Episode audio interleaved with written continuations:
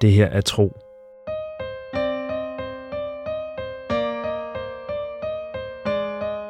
En eventyrlig podcast fortælling i 55 afsnit.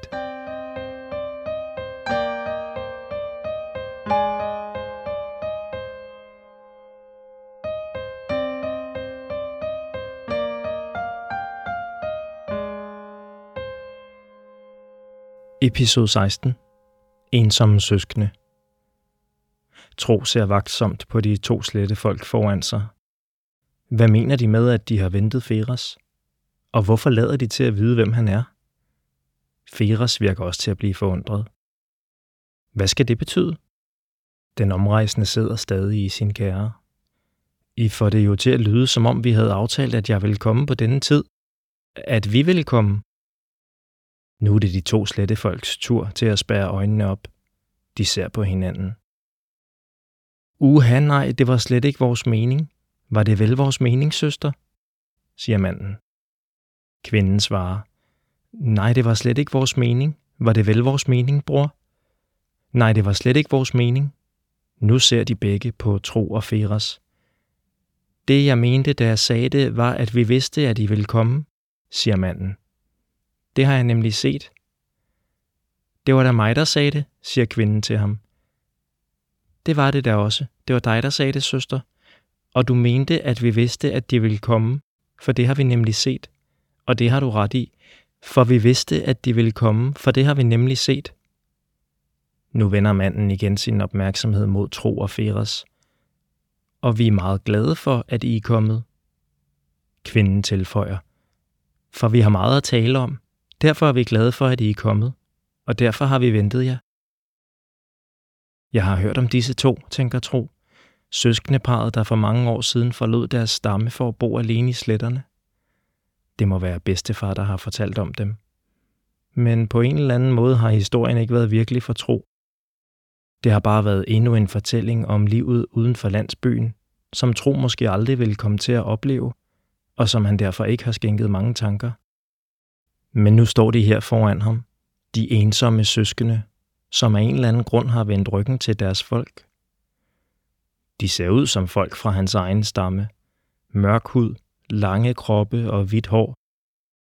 De er ens klædt i bukser og skjorter med en vest udenpå og ligner i det hele taget hinanden. Men lød fortællingen ikke også, at de var tvillinger? Tro forstår ikke, hvad de mener med, at de har set ham komme. Han ved heller ikke, hvad det er, de vil tale med ham om. Han husker dog, hvad hans forældre har fortalt ham om god opførsel, når man møder andre folk på vejen. Jeg har tro, siger han, og samler hænderne foran sig. Det glæder mig at hilse på jer. De to søskende hilser tilsvarende. Vi er vej og liv. Jeg er vej, siger kvinden. Jeg er liv, siger manden. Vi er liv og vej. I aften vil I være vores gæster, og i morgen vil I drage videre. Velkommen, tro. Og også velkommen til dig, Feras. Tak, kære venner, siger Feras. Han svinger sig ned fra kæren og siger, henvendt til tro, Jeg er kommet hos Liv og Vej i adskillige år efterhånden. Han visker en anelse for højt efter tros smag. De er blevet en anelse sager af at bo alene herude midt i ingenting, men de er gode nok. Så tilføjer han med høj stemme. De laver den bedste kryddersuppe på hele Syrien han snuser og fortsætter med velbehag. Er det den, jeg kan lugte? Liv smiler. Det er kryddersuppen, du kan lugte. Vi har lavet den, fordi vi vidste, at du var på vej. Vej siger. Tag du dig af dit dyr, mens vi viser tro vores sted. De fører tro rundt på marker og folde, i bede og haver. Igen får tro fornemmelsen af at være i sin egen landsby, blot i en mindre udgave. Stedet er på en gang velkendt og fremmed, og fylder tro med en blanding af tryghed og spænding. Hvor længe har I boet her, vil han vide. Vi har boet her, siden vi forlod vores folk. Er det ikke rigtigt, søster? siger Liv. Det er rigtigt, bror. Siden vi forlod dem, har vi boet her. Du må have været på trosalder dengang, bror. Det må jeg have været. Og så må du også have været på trosalder, for vi havde samme alder dengang, ligesom vi har samme alder i dag. Ikke helt samme alder, siger Vej. Du ved da, at jeg allerede havde brugt mine fem første åndedrag, da du kom til verden. Det har de da fortalt os. Ja, det har de fortalt os, søster. Og du har husket deres ord og gentaget dem hver eneste dag lige siden.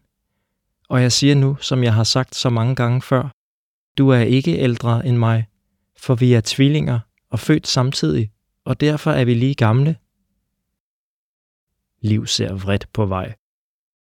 Og jeg siger nu til dig, som jeg har sagt hver eneste dag, Vej taler gennem tænderne, at jeg er ældre end dig, for jeg blev født først, og derfor kan vi ikke være lige gamle, lillebror. Tro skynder sig og afbryde med det første, der falder ham ind.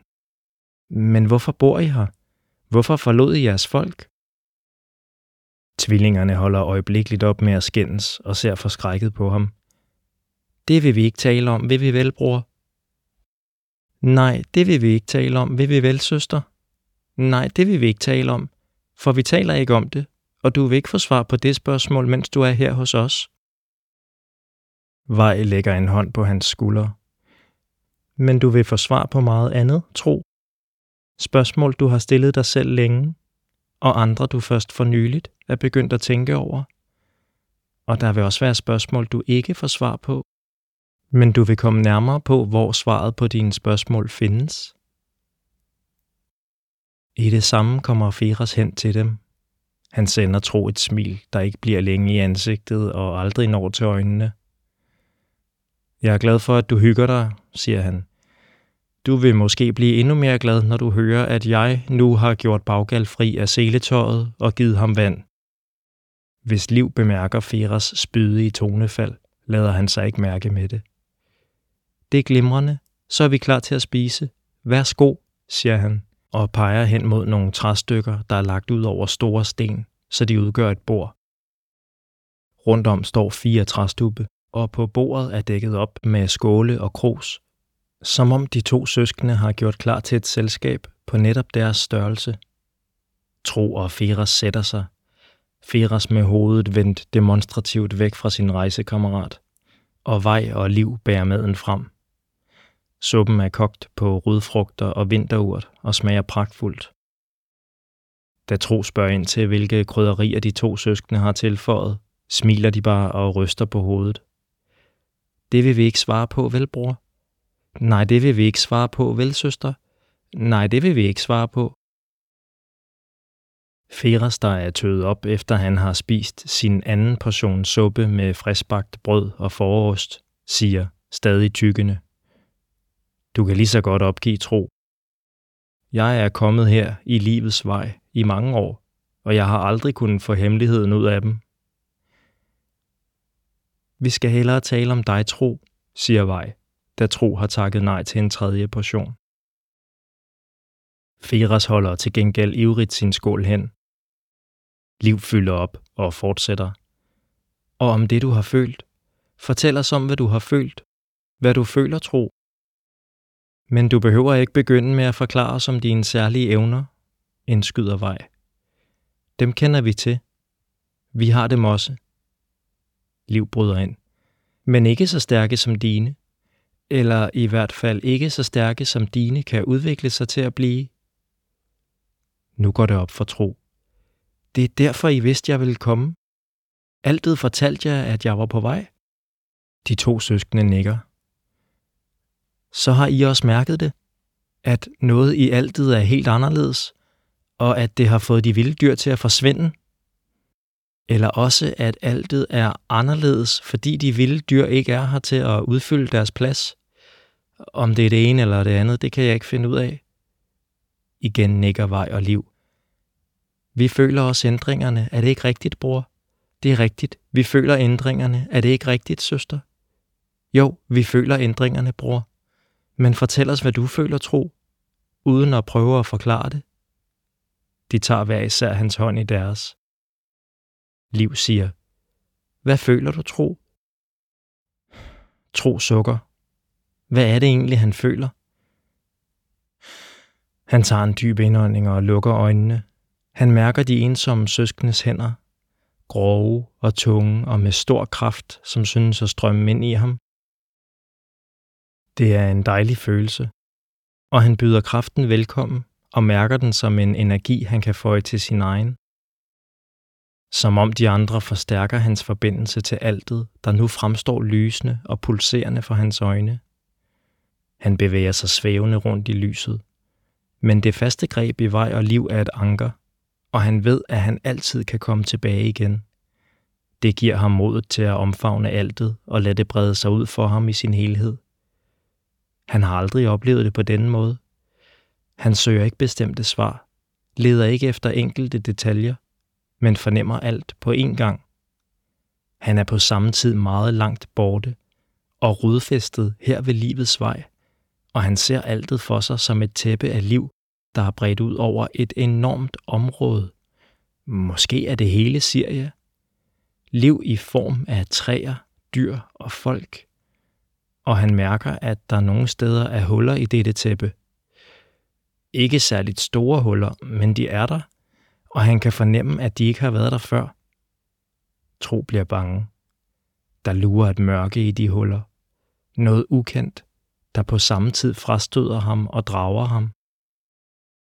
Han har lyst til at bevæge sig nærmere et af hullerne for at se det, men den måde, det trækker i ham, får ham til at holde sig tilbage i god afstand.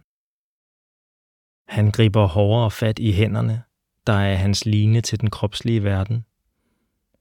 Hvis han kan komme bare en anelse tættere på et af hullerne, kan han måske forstå, hvordan det er opstået. Han rækker ud igen.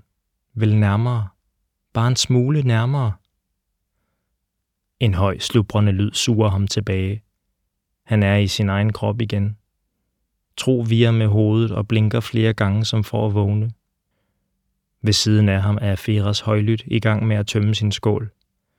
Den omrejsende skraber bunden med skeen og sutter og smasker med synligt velbehag. Han lader ikke til at interessere sig for, hvad de tre slette folk er i færd med. Så I det også, udbryder Tro. Så I det samme som mig? Liv smiler til ham.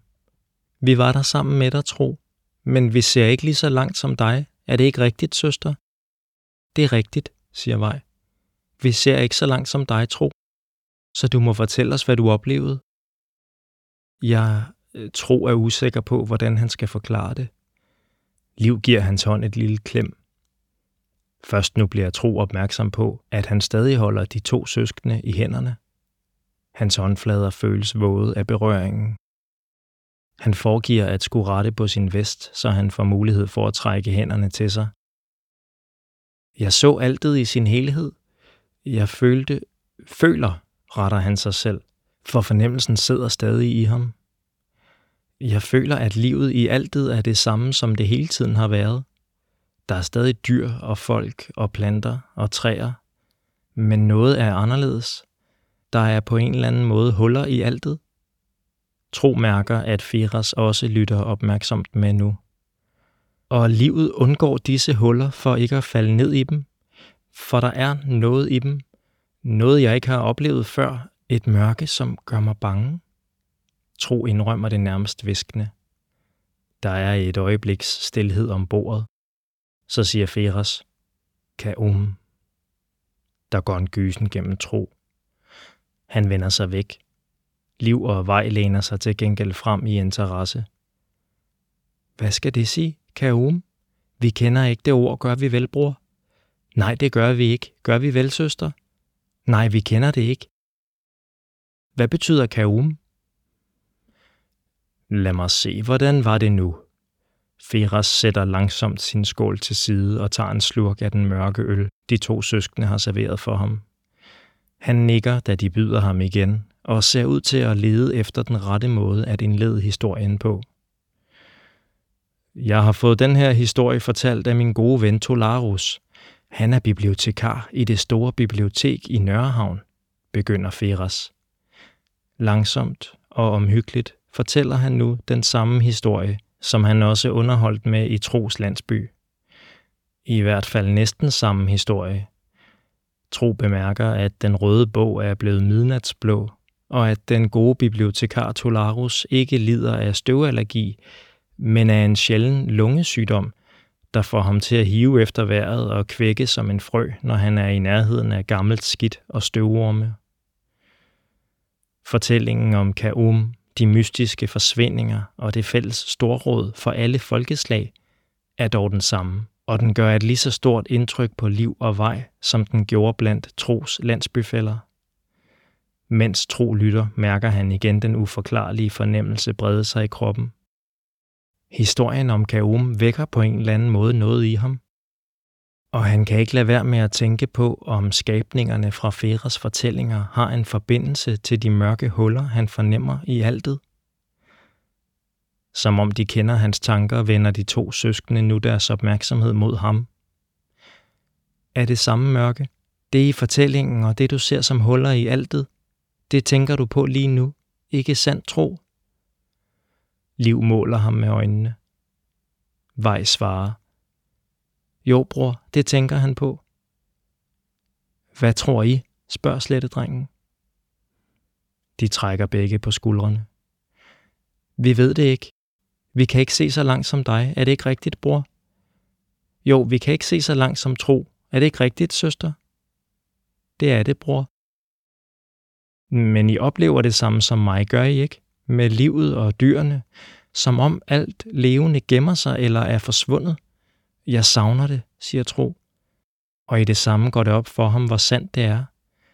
Han kan glemme sine følelser, når han oplever nyt og spændende på rejsen, og når han mærker sine evner vokse sammen med Feras, men savnet er i ham, og det er stort. Jeg savner lærsnuderne mest, og især Euselia. Det er min bedste ven. Han tør en tårer bort. Lærsnuder, skønne dyr, dem har jeg altid holdt af, siger Vej trøstende. Der var en flok forbi den anden dag, er det ikke rigtigt, bror? Det er rigtigt, der var en flok lærsnuder forbi. Tro afbryder ham. Det må være Euselias flok. Hvornår så I dem? De to søskende kigger på hinanden. Det var ikke i går, for lærsnuderne var her den dag, du var så glad, og du var ikke i godt humør i går, bror, siger Vej. Og det var heller ikke dagen før, for det var dagen, hvor du tog det sidste stykke brød uden at tilbyde mig noget, og det var derfor, jeg var i dårligt humør dagen efter, siger Liv. Så lyser han op. Nu kan jeg huske det.